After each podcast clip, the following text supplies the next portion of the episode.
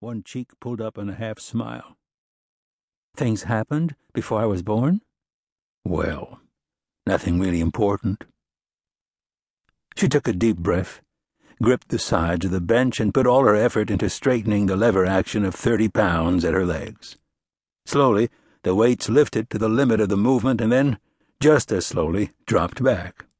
After a moment, she caught her breath. Marine inspector, right? I nodded. Yep. Why Marines? It was Vietnam, and I was going to be drafted, so it was a choice. I was consistently amazed at what her damaged brain chose to remember. What was Vietnam like? Confusing, but I got to meet Martha Raye. Unsatisfied with my response, she continued to study my scar. You don't have any tattoos? No. I sighed, just to let her know that her tactics weren't working.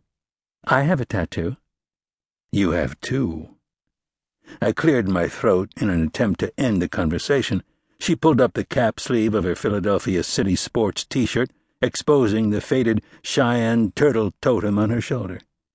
She was probably unaware that she'd been having treatments to have it removed. It had been the ex boyfriend's idea, all before the accident. The other one's on your butt, but we don't have to look for it now. The kid snickered again. I turned and stared at him with a little more emphasis this time. Bear was in Vietnam with you, right? She was smiling as I turned back to her. All the women in my life smiled when they talked about Henry Standing Bear. It is a bit annoying, but Henry was my best and lifelong friend, so I got over it. He owned the Red Pony, a bar on the edge of the Northern Cheyenne Reservation, only a mile from my cabin, and he was the one who was taking Katie to dinner. I wasn't invited. He and my daughter were in cahoots. They had pretty much been in cahoots since she'd been born. Henry was in country, Special Operations Group. We didn't serve together. What was he like back then? I thought about it. He's mellowed, a little. It was a frightening thought. Two more? Her gray eyes flashed. One more. I smiled. One more. Katie's slender hands returned to the sides of the bench, and I watched as the toned legs once again levitated and lowered the thirty pounds. I waited a moment, then lumbered up and placed a kiss at the horseshoe shaped scar and helped her stand. The physical progress was moving ahead swimmingly, mostly due to the advantages of her stellar conditioning and youth. But the afternoon workouts took their toll, and she was usually a little unsteady by the time we finished.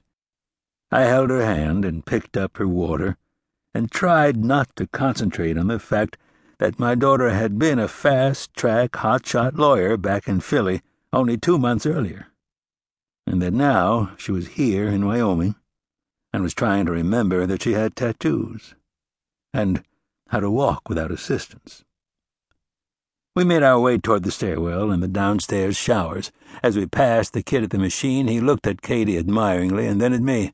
Hey, Sheriff? I paused for a moment and steadied Katie on my arm. Yep.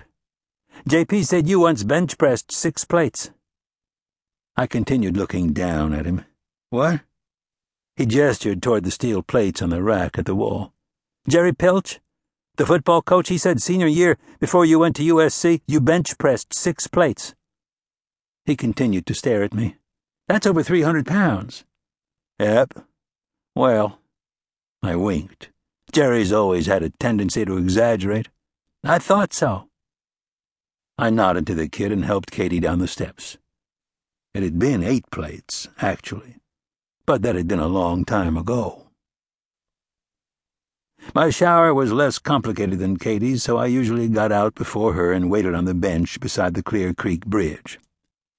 I placed my summer wear palm leaf hat on my head slipped on my ten-year-old Ray-Bans, and shrugged the workout bag strap farther onto my shoulder so that it didn't press my Absaroka County Sheriff's star into my chest.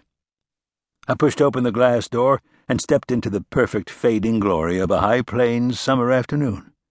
It was vacation season, creeping up on rodeo weekend, and the streets are full of people from somewhere else.